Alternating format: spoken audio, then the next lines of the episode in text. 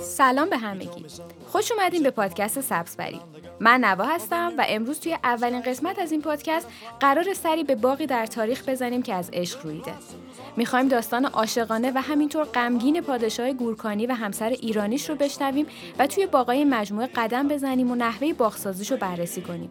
و علاوه بر اون قرار تو بخش گپ سبز محمد امین و الهام در مورد کودای خونگی صحبت کنن و یه عالمه نکته جالب و به درد بخور بهتون بگن. با من همراه باشید.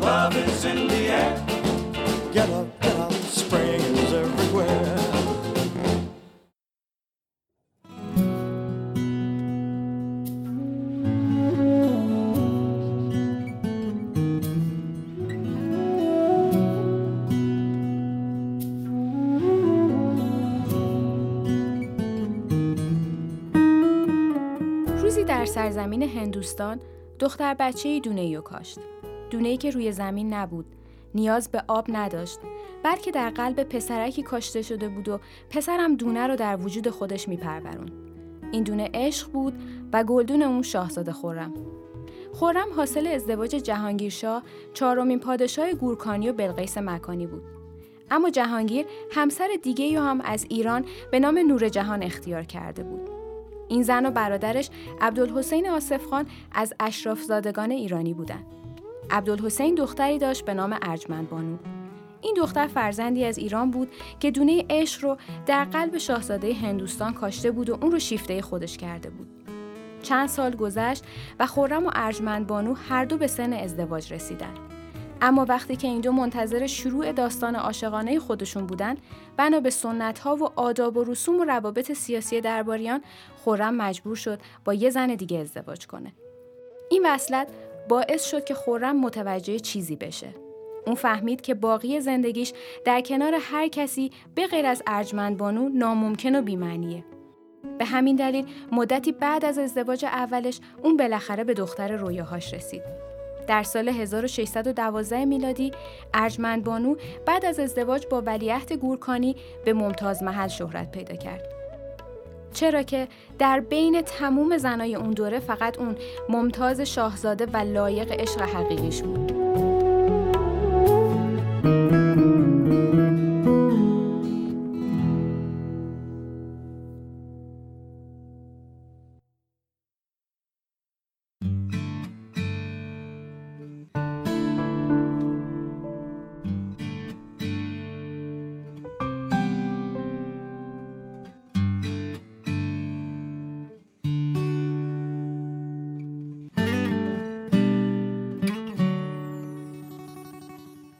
در سال 1628 میلادی خورم بر تخت پادشاهی نشست و لقب شاه جهان رو گرفت.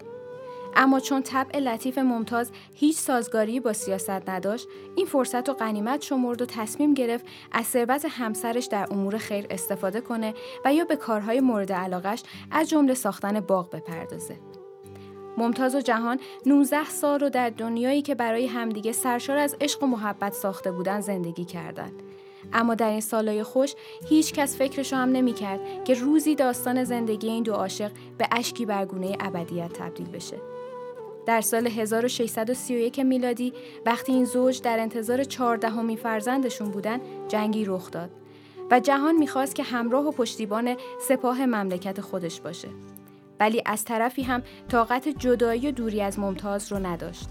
پس تصمیم گرفت همسر باردارش رو با خودش به جنگ ببره. توی یکی از همین روزای سخت تولد دختر اونا برای لحظه ای به تموم مشکلات پایان داد. اما این آرامشی قبل از طوفان بود.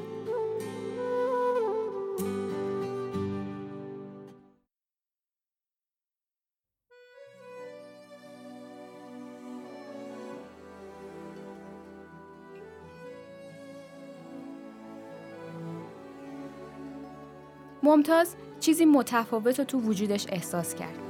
صدایی رو شنید که درباره اون فقط تو افسانه ها و قصه ها می نویسن. اون می‌دونست این صدا خبر مرگ رو برای اون آورده. اما نوزادی که سفر طولانی رو تو شکم مادرش گذرونده بود هیچ نمی‌دونست که این اولین و آخرین باریه که تو آغوش مادرش آروم می‌گیره. ممتاز محل معشوقه ابدی شاه جهان توی 39 سالگی دار فانی رو بدا گفت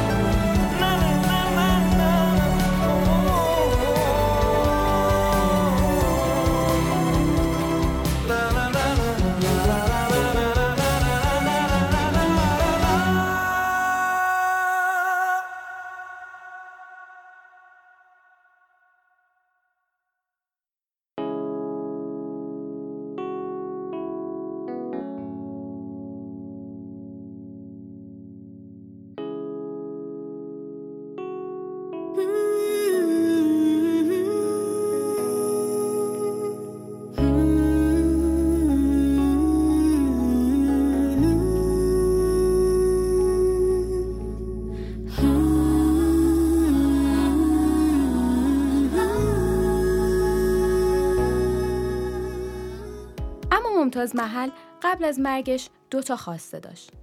چون هر دو علاقه وصل نشدنی به همدیگه داشتن، ممتاز از جهان خواست تا زمان مرگش به عشقشون وفادار بمونه و دل به زن دیگه ای نبنده. و دومی خواسته ممتاز این بود که جهان آرامگاهی به نشونه عشقی که به اون داشت براش بسازه. بعد از مرگ ممتاز، شاه جهان روزها و شبا رو یکی بعد دیگری با غم عشق از دست رفتش سپری می کرد. اما اون دو خواسته آخر ممتاز رو هیچ وقت فراموش نکرد و تا پایان عمرش به عشق خودش وفادار موند. همچنین تصمیم گرفت آرامگاهی بسازه که غم پنهان شده پشت عظمت اون آفتاب و محتاب و به گریه بندازه. ساخت این بنا از سال 1632 تا 1652 میلادی و به مدت حدوداً 20 سال طول کشید. شاه جهان به دنبال اثری خاص بود چیزی که هرگز مانند اون جایی دیده نشده. اون می‌خواست بنایی که می‌سازه بی همتا باشه. همونطور که ممتاز برای اون بود. شاه جهان زمین وسیع و باصفایی رو کنار رود یامونا خریداری کرد و از تمومی معمارا و مهندسای اون زمان دعوت کرد تا بنایی به یگانگی و عظمت عشقشون برای ممتاز بسازن. شاه جهان این بنا رو تاج محل نامید و برای شروع به ساخت اون از سراسر نقاط دنیا هنرمندان و کارگرانی رو به خدمت گرفت. برای مثال اون از خطاطای ایرانی برای ایجاد نوشته هایی به خط خوش روی دیوارا و سایر نقاط بنا استفاده کرد. اون همچنین از مجسم سازای بخارایی و سنگ تراشای بلوچ دعوت به کار کرد. با نگاهی به سایر بناهای ساخته شده توسط مغولا پی می‌بریم که اونا علاقه خاصی به استفاده از رنگ قرمز تو سازه های خودشون داشتن ولی به دستور شاه جهان تاج محل از سنگ مرمر سفید ساخته شد. قرار بود بنای دیگه هم به موازات تاج محل به رنگ سیاه برای شاه جهان بعد از مرگش ساخته بشه و این دو بنا به وسیله پلی به همدیگه وصل بشن تا نشونه ای از عشقی جاودان باشن. اما بعد از اتمام ساخت تاج محل شاه جهان دچار بیماری سختی شد و پسرش اورنگزیب که تخت پادشاهی رو از اون گرفته بود اون رو زندانی کرد و بنای دوم هیچ وقت ساخته نشد. سرانجام بعد از مرگ شاه جهان اون رو تو آرامگاه همسرش دفن کردن و مرگ اون عاملی بود برای تضعیف و در نهایت سقوط سلسله مغول.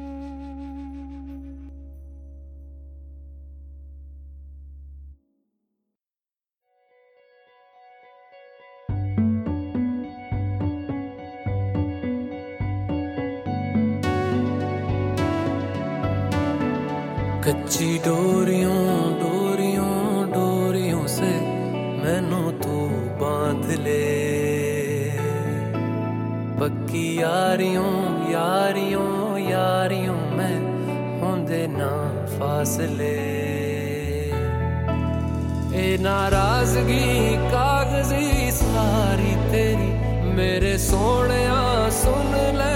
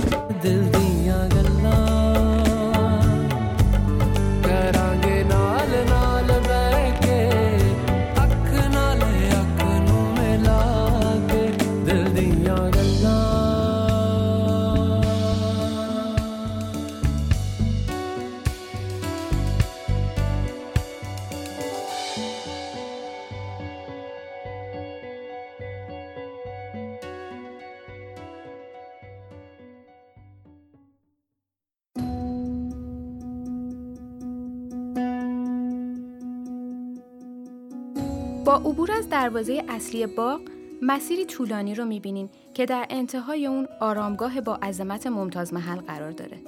این مسیر پیاده راهیه که توسط یه نهر یا یه کانال آب به دو قسمت تقسیم شده. انتخاب با شماست که برای شروع حرکت از مسیر سمت چپ نهر برین یا راست اون. اما در امتداد طول هر دو پیاده راه ردیفی خطی از درختان سرو رو در بستری از چمن می‌بینین که با فاصله منظمی از هم قرار داره و کمی اون طرفتر از پیاده راه شما باقی با چمنهای یک دست و منظم می‌بینین که در اون درختانی کاشته شده.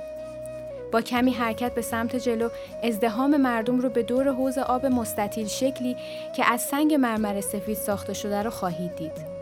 که بعضیا این حوض به چشمه کوسر تو بهشت که آب آسمونی تو اون ریخته شده تشبیه می‌کنن و به همین دلیل حوض این باغ با نام حوض الکوسر هم شناخته میشه که پنج فواره داره و بازتاب تاج محل تو اون سوژه عکاسی برای گردشگرا و توریستا تو فصلهای مختلفه. حوض الکوسر تو مرکز باغی به وسعت 300 متر مربع قرار داره و تو محل برخورد دو پیاده راه اصلی باغه. تو هر چهار گوشه از این حوز باقی وجود داره که به چهار باغ دیگه تقسیم میشه و در مجموع 16 باغچه تو تاج محل وجود داره. بیشترین چیزی که تو این باغها وجود دارن چمن و درخت سروه. اما این شیوه از ابتدا اینطوری نبوده. اگه شما می‌خواستین تو تاج محل اصلی و اولیه قدم بذارین می‌دیدین که قرمزی گلای شقایق و سوسن باغ و تو خودش غرق کرده که هر کدوم از این گلا تو فرهنگ ایرانی و ترک نمادینه و نشون از رنج و سختی بوده. همچنین از گل زنبقم که تو فرهنگ اسلامی نمادی از سوگواری برای غم از دست دادن عزیزی بوده استفاده می شده. تو محوطه بیرونی تاج محل اولیه توده های متراکمی از درختانی مثل سیب، پرتقال، انجیر، توت، انبه، نارگیل و انجیر معابد کاشته شده بوده. این درختان تو زمان خشکسالی که نه ماه تو سال بوده به شیوه دستی آبیاری می شدن. تو هر 16 باغچه این مجموعه نزدیک به 400 تا گل از رنگا و گونه های مختلفی وجود داشته که از جمله اونا می‌تونیم به گل جعفری فرانسوی، میخک سفید، شقایق قرمز، نرگس، روز و انواع مختلفی از گیاهان دارویی اشاره کنیم. اما بعد از تسلط انگلستان به هند شیوه کاشت تو باغها و باغچه های این مجموعه به دستور لورد کورزون نایب السلطنه هندوستان تغییر کرد و کاشت چمن به صورت الگوی غالب کاشت گیاهان قرار گرفت و درختان سرب توی یه ردیف خطی تو هر دو طرف پیاده راه اصلی دوباره کاشته شد. ولی تاج محل فعلی هم زیبایی خودشو داره. برای مثال قدم زدن تو پیاده راه های فرعی این باغها و زیر سایه درختان بلند قامت که شما رو از آفتاب سوزان هند در امان نگه میداره یکی از لذتهایی که میشه تو فضای بیرونی تاج محل تجربه کرد. یکی دیگه از زیبایی های مجموعه باغ محتابه که تو طرف دیگه رودخونه یامونا و درست به موازات تاج محل قرار گرفته که نسبت به باغ اصلی مجموعه کمتر مورد توجهه. اما این باغ با طراحی که داشته تونسته به فضای دید تاج محل عمق بده و شاید یکی از بهترین نقاط برای لذت بردن از زیبایی تاج محل بوده. در میون باغ‌های یازدهگانه ساخته مغلا باغ محتاب آخرین بود. این مکان تو گذشته محلی برای خوشگذرونی بابر بوده. باغ محتابم مثل تاج محل چاربخشی بوده و تو انتهای یکی از پیاده اصلی و درست روبروی تاج محل حوزی هشت وجود داره که منعکس کننده تاج محله. تو این باغ درختایی مثل نخل، انبه و بادوم هندی کش می شده تا توی روز بتونن از سایه اون استفاده کنن و از گل تاج خروس هم برای جلب توجه پرنده های آوازخون استفاده می کردن. گیاه های معطر مثل شببو، سرب کوهی و مگنولیا تو این باغ کش می شده تا ترکیب عطر اونا با زیبایی تاج محل زیر نور محتاب فضا رو به حدی زیبا کنه که شاید اسمی جزینم نمی‌شد روی اون گذاشت. این باغ به مرور زمان تخریب شد تا اینکه دوباره تو سال 1994 میلادی دولت هند اقدام به مرمت و احیا کردن این باغ طبق اصول باغسازی مغول کرد.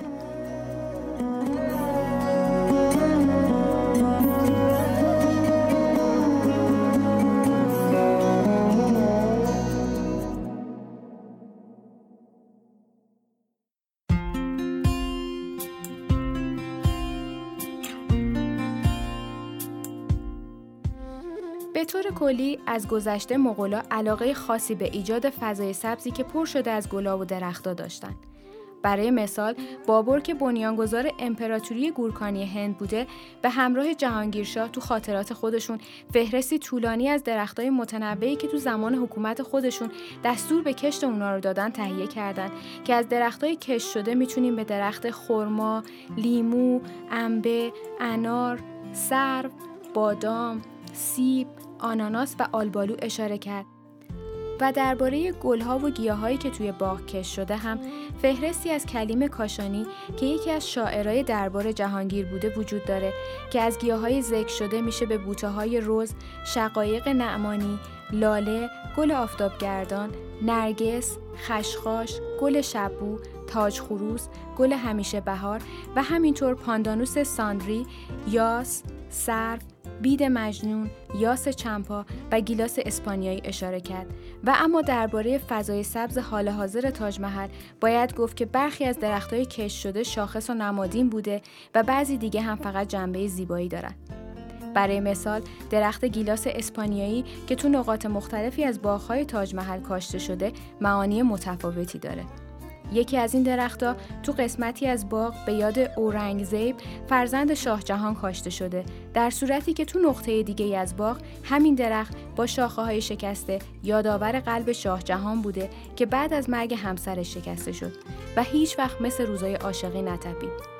یکی دیگه از درختای نمادین درخت سرو زربینه که تو فرهنگ اسلامی نمایانگر مرگ و این درخت تو آخرین ردیف خطی سروها و نزدیک به مقبره قرار گرفته و تو بیشتر تصاویر گرفته شده از تاج محل به چشم می‌خوره.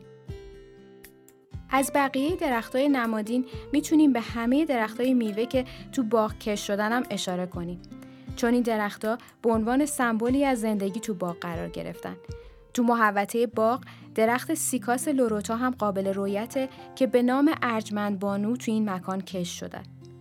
از شاخصترین درختایی که فقط برای زیبایی محوطه استفاده شدنم می‌تونیم به درخت انجیر معابد، درخت کاج کاشفی با برگهای درازش که ابتدای باغ قرار گرفته و درخت پنجه که بزرگترین و بلندترین درخت باغه و تو سمت راست تاج محل قرار گرفته هم اشاره کرد. منبع آبیاری تمومی این درختها و گیاها رودخونه یامونا بوده که مهندسای مغول تونستن با الهام گرفتن از های موجود تو فرهنگ ایران خصوصا تو نواحی کبیر این منطقه به شکل هوشمندانه از این منبع آبی استفاده کنند. شیبه باغسازی تاج محل ایرانی بوده و به چهار باغ شناخته می شده که توسط بابر از ایران وارد فرهنگ کشور هند شد. طرح کلی اون به این شکل بوده که دو پیاده راه اصلی عمود بر هم که به اونها خیابان می‌گفتن زمین یا باغ رو به چهار قسمت تقسیم می‌کرده. طرح چهار باغ به دو شیوه در ایران اجرا می شده. شیوه اول به طوری بود که توی اون معابر عمود بر هم باغ رو به چهار قسمت مساوی تقسیم می‌کنه. به خاطر قرار گرفتن این باغها در کنار خیابونا و روستاها و سایر اماکن گاهی اون محلها نیز به چهار باغ معروف شدن مثل چهار باغ اصفهان اما شیوه دوم که مرسوم تر بود به طوری بود که دو خیابون عمود بر هم باغ رو به چهار مربع یا مستطیل تقسیم می‌کرد و در محل برخورد دو خیابون امارت اصلی یا حوزی بنا شده که طراحی باغ گلشن تبس و تاج محل به این شکله. اما چیزی که تاج محل رو نسبت به سایر چهار ساخته شده متفاوت می‌کنه اینه که تو بقیه باغها تو محل برخورد دو خیابون اصلی امارت مرکزی ساخته می شده اما توی تاج محل آرامگاه ممتاز محل در انتهای یکی از پیاده های اصلی قرار گرفته.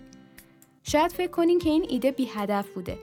اما بیاین برای لحظه تصور کنیم که امارت اصلی تاج محل به جای اینکه در انتهای یکی از خیابونای باغ ساخته می‌شد، در وسط باغ که محل عمود شدن دو پیاده راه اصلی و قرارگیری حوز بود بنا می‌شد. چیزی که تو اولین نگاه توجه شما رو جلب می کرد این بود که بنای اصلی بخش زیادی از فضای سبز باغ رو اشغال کرده و شکوه و عظمت هم باغ و هم بنا رو کمتر می کرد. ولی تنها دلیل این تغییر چشمگیر توی مجموعه یه جابجایی ساده بود. ایده این نوع طراحی بنا یکی از دلایل مهمی بود که تاج محل رو نسبت به سایر سازه ها متمایز و اون رو به یکی از عجایب هفتگانه عصر حاضر تبدیل کرده. شاه جهان این بی همتایی تاج محل رو مدیون خلاقیت ها و نوآوری های طراحهای باغسازی و معمارای خودش بود.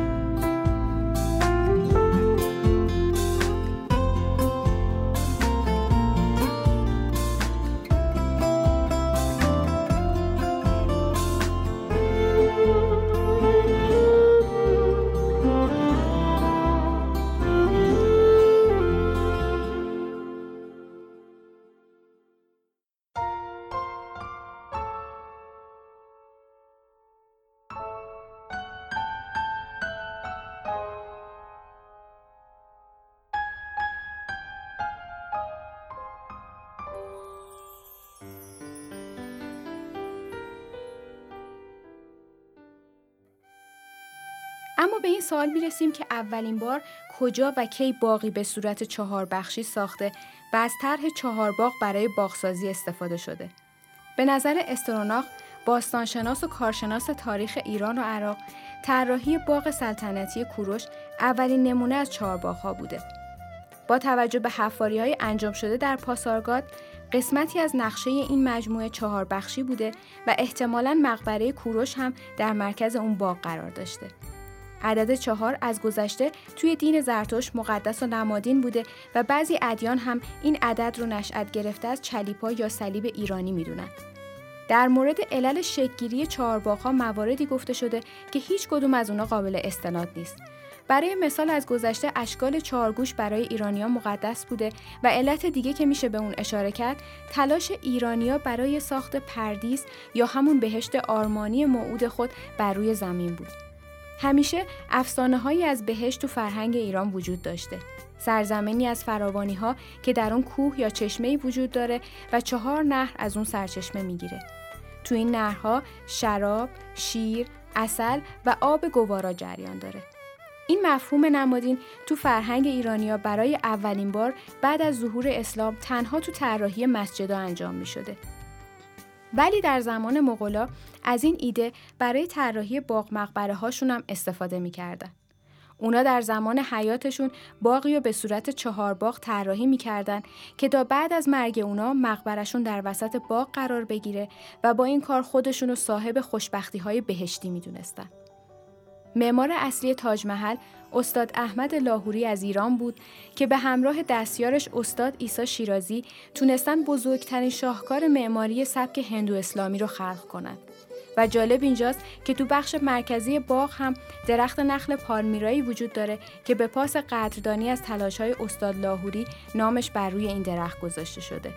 چرا که خلاقیت و نوآوری های این استاد و سایر معمارهای تاج محل بوده که باعث بی همتایی این بنا شده و اون رو به یکی از شگفتی های جهان تبدیل کرده. برای مثال شیوه ساخت این بنا به شکلی بوده که تصویر اون همزمان در حوز الکوسر، حوز باغ محتاب و رود یامونا منعکس میشه و انعکاس اون در رود یامونا به شکلی که انگار سازه‌ای به این عظمت روی آب شناوره.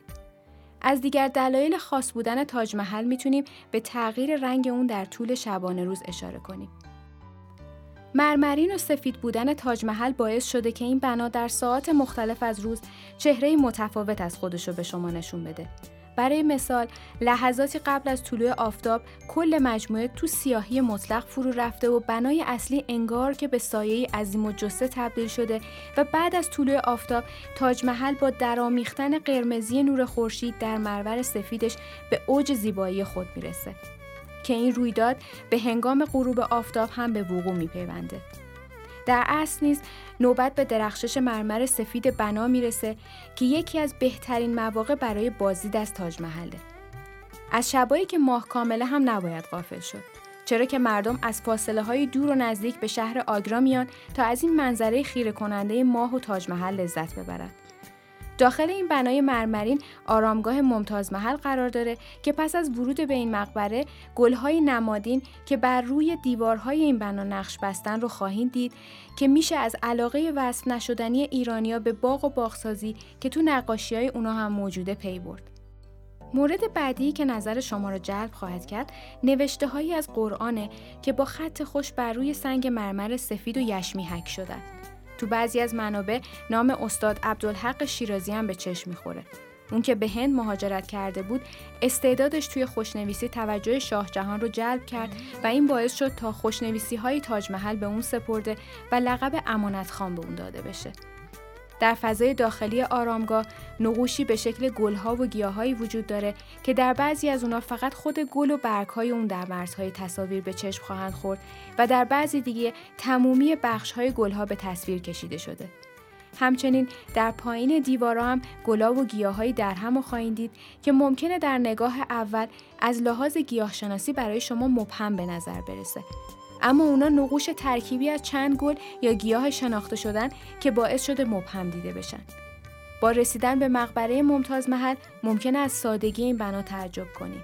اما دلیل اون ممنوع بودن ایجاد طرحهای پیچیده و با جزئیات روی قبر توی فرهنگ اسلامی بوده. بنابراین جزئیات محل دفن ساده است. با این حال گلها و گیاهایی همچون گل استکانی، گل داوودی، تاج الملوک، گل نرگس، شعله لیلی، انواع سوسن، نیلوفر آبی، انار، خشخاش، گل مغربی، لاله و شقایق نعمانی در سایر بخش‌های آرامگاه ممتاز محل به چشم می‌خوره.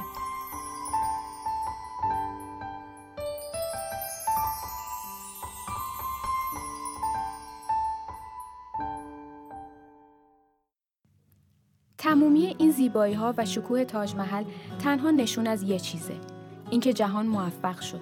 اون تونست با این بنا یادگار عشق ممتاز و تا ابد بر صفحه روزگار جاودان بسازه. اون تمام این تلاشا رو کرد تا دنیا رو از عشق حقیقی که داشت با خبر کنه. اما تاج محل و باغهاش تنها موردی نبوده که از روی عشق مردی به همسر ایرانی خودش ساخته شده.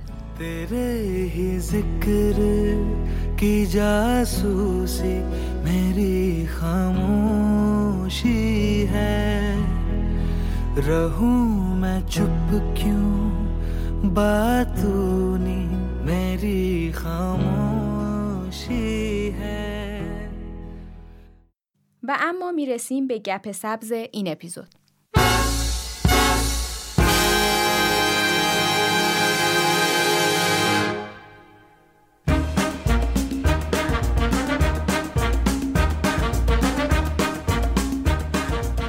خوش اومدیم به بخش گپ سبز پادکست سبز پری. من محمد امین هستم و توی بخش گپ سبز هر اپیزود همراه با کارشناسی که در کنار ما هست نکته های جالبی رو از دنیای گل و گیاه میگیم.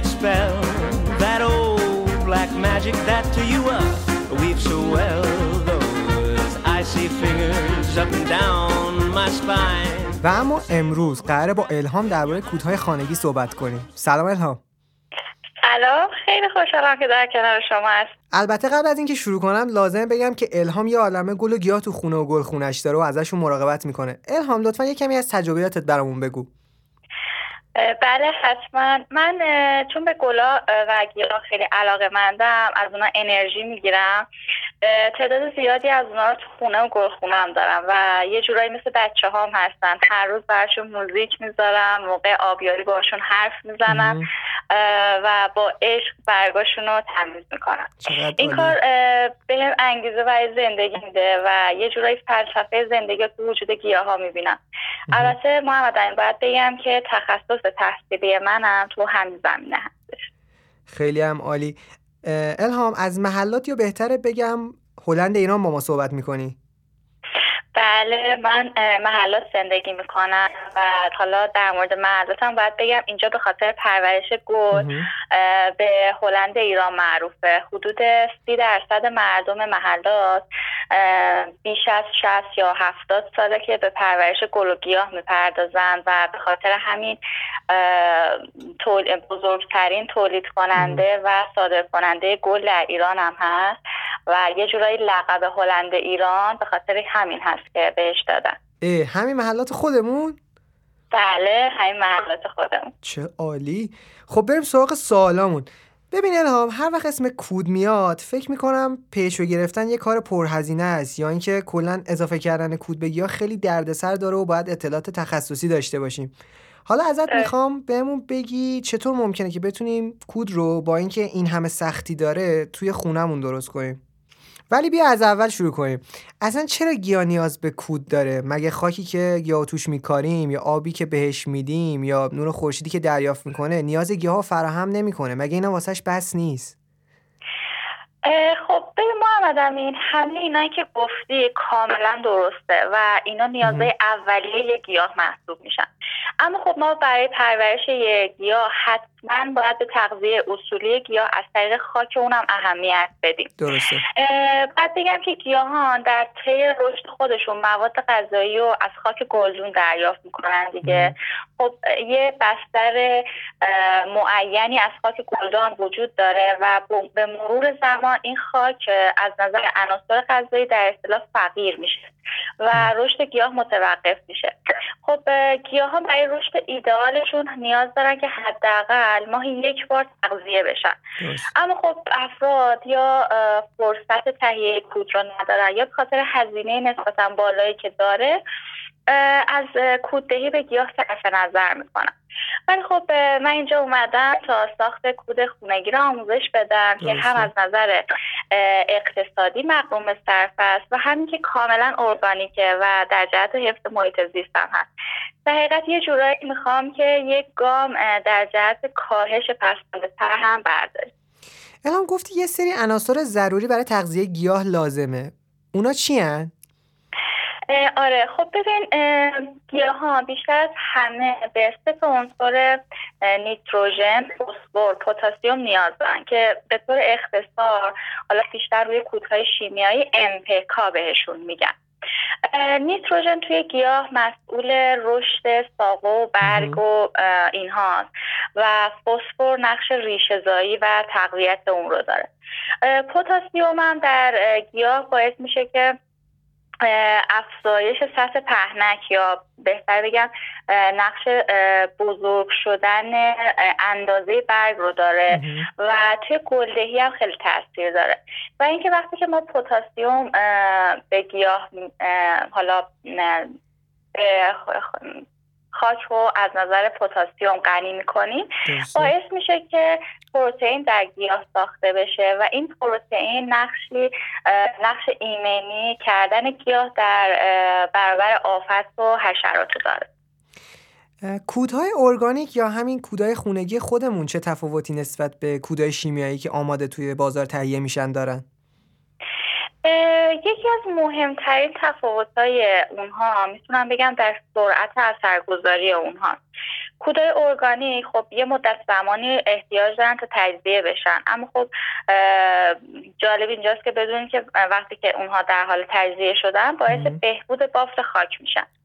اما توی کودای شیمیایی این بهبود بافت خاک اتفاق نمیافته.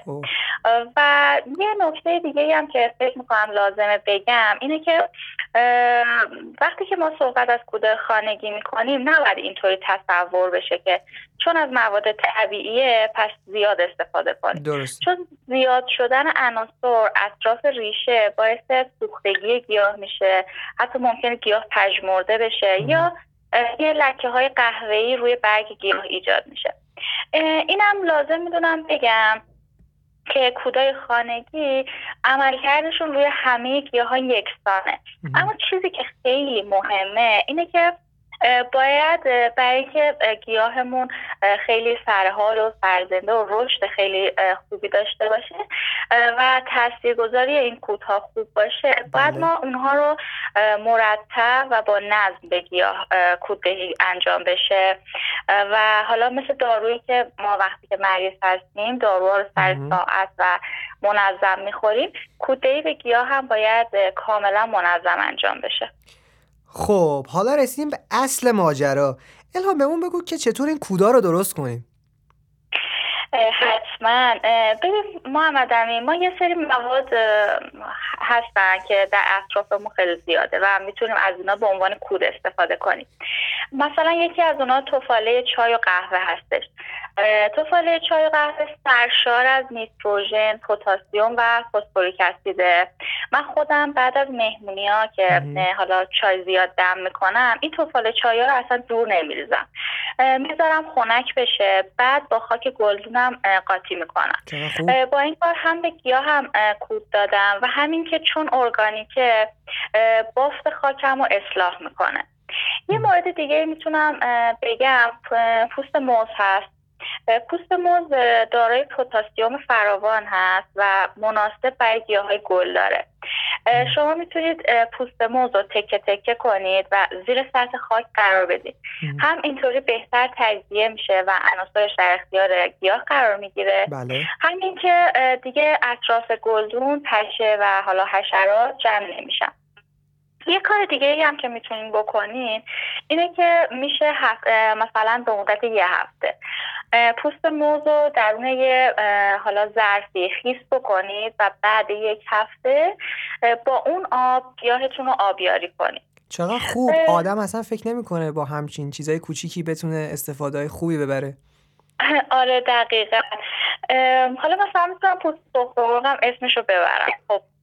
تخم مرغم توی همه خونه هست و سرشار از کلسیم و نیتروژنه و وقتی که ما این پوست تخم مرغ رو پودر کنیم حالا یا با آسیاب یا هاون فقط یه جوری که خیلی ریز و پودر بشه بله. تا بهتر بتونه عناصر غذایی که در پوست تخم مرغ هست در اختیار گیاه قرار بده اینم می‌تونه خیلی مفید باشه. درست. یه مورد دیگه دوست داشتم بگم خاکستر چوب یا زغاله که اینم سرشار از کلسیوم پتاسیمه و باعث ضد عفونی کردن خاک و از بین رفتن حشرات روی خاک میشه. محمد امین این روزا که همه درگیر رژیم گرفتنن معمولا چای سبز افرادی که رژیم غذایی دارن بله بله. چای سبز خیلی مصرف می‌کنن. می‌تونم بگم اگر چای سبز رو دم کردن می‌تونن با آب رقیقش کنن و با اون گیاهشون رو آبیاری کنن. اینا حالا مواردی هست که میشه باش کود خونگی درست کرد. الهام مورد دیگه هست که بشه باش کود خونگی درست کرد؟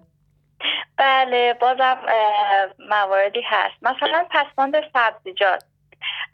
محمد این بیشترین درصد زباله هایی که تو خونه همون هست زباله های تره که ما با تبدیل به کود می‌تونیم اونا رو دوباره به طبیعت برگردونیم و نقش مهمی توی حفظ محیط زیست داشته باشیم. چقدر حس خوبیه با یه کار کوچیک چه تاثیر بزرگی میشه داشت. الهام چطوری؟ آره، یه ذره بیشتر واسمون توضیح میدی؟ حتما ببین کار خیلی پیچیده ای نیست. مثلا توی خونه های ویلایی که باغچه دارن می‌تونن یه گودال یه متری هفت کنن بعد پسماند سبزیجات حالا پوست سیب زمینی توفاله هویج پوست میوه هر چیزی که زباله سرمحسوب میشه رو در درون این گودال بریزن و روی اونو با خاک بپوشونن. بعد از حدود 6 تا 6 ماه تا یک سال یه کود بسیار غنی به شما میده. بله. خب، ممکنه بعضی آپارتمان نشین باشن و دسترسی به باغچه نداشته باشن. اصلا نگران نباشن. چون که همون کاری که مثلا توی فصل تابستون میوه می‌خوان خشک کنن یا سبزی خشک می‌کنن دقیقا پوست میوه یا سیسیجات سبزیجات اینها رو توی هوای آزاد خشک بکنن. وقتی که کم حجم شد باز اینها رو با آسیاب پودرش کنن. اینطوری می‌تونن که حالا یه کود غنی داشته باشن. بله. و در حالی که نه بوی ایجاد می‌کنه و نه اینکه حالا حشره به وجود میاد. ولی خب یه کمک بزرگی که می‌تونم بکنم اینه که با این کار دیگه شیرابه تشکیل نمیشه که حالا. محیط زیست رو بهش آسیب بزنه چقدر هم خوب. آره یه کار دیگه ای هم با همین پسماند سبزیجات می‌تونن انجام بدن و اونم اینه که مثلا یه روزی ممکنه که حالا توفاله چای داشته باشن پوست موز داشته باشن یا یه سبزیجات خیلی کمی که خراب شده داشته باشن. می‌تونن همون لحظه همه این مواد رو میکس کنن و به اندازه حالا یه قاشق غذاخوری خیلی زیادم نه. بله. به اندازه یه قاشق غذاخوری با خاک گلدونشون قاطی کنن. فقط خیلی مهمه. این ترکیب آخر چون همه مواد تازه هستن نگهداریش شاید باعث بشه که خراب بشه. اینو. به اندازه مصرفشون تهیه کنن. حالا الهام سوالی که به ذهنم رسید اینه که چقدر طول می‌کشه این موادی که میریزیم پای گلدونا به کودی که ما نیاز داریم تبدیل بشه درسته. ببین در مورد مدت زمان تبدیل شدن به کود باید بگم بسته به نوع پسماند از یک ماه تا شیش ماه طول می‌کشه که این کود کاملا پوسیده بشه. اما در حین تجزیه شدن. این عناصر آزاد میشن و کم کم در اختیار گیاه قرار می‌گیرن. آها یعنی عین ما آدما که غذا رو بعد بجویم تا هضم بشه چه جالب. دقیقا همینطوره. راستی الهام من دیدم بعضیا گیاهاشون رو با شیر آبیاری می‌کنن. به نظر تو مشکلی داره؟ این کار محمد امین خیلی اشتباهه و می‌تونم بگم تداوم این کار باعث خوش شدن گیاه میشه و اصلا پیشنهاد نمی‌کنم. خیلی نکته های جالبی بودن الهام. ممنون که امروز با ما بودی. خواهش می‌کنم. همیشه سبز باشید. و از شما که گپ سبز این اپیزود رو شنیدین هم ممنونم. تا گپ سبز بعدی خدا نگهدار.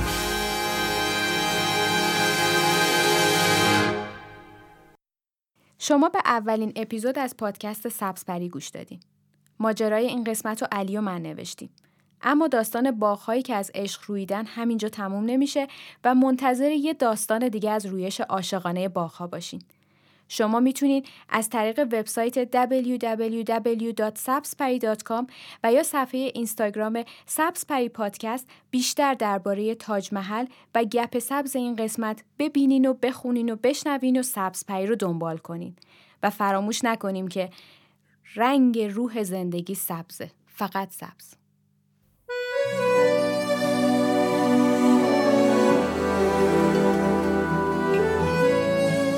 این اپیزود تقدیم میشه به اعظم نامدار عزیز که با حضور کوتاهش توی این دنیا مثل ممتاز محل کاری کرد که معنی عشق واقعی رو بفهمید.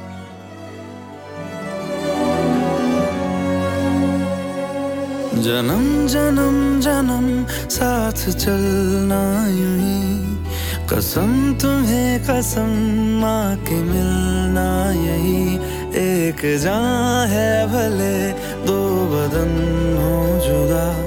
मेरी हो के हमेशा ही रहना, कभी ना कहना अलविदा। मेरी सुबह हो तुम्ही और तुम्ही शाम हो। तुम दर्द हो, तुम ही आराम हो। मेरी दुआओं से आती है बस ये सदा। मेरी हो के हमेशा ही रहना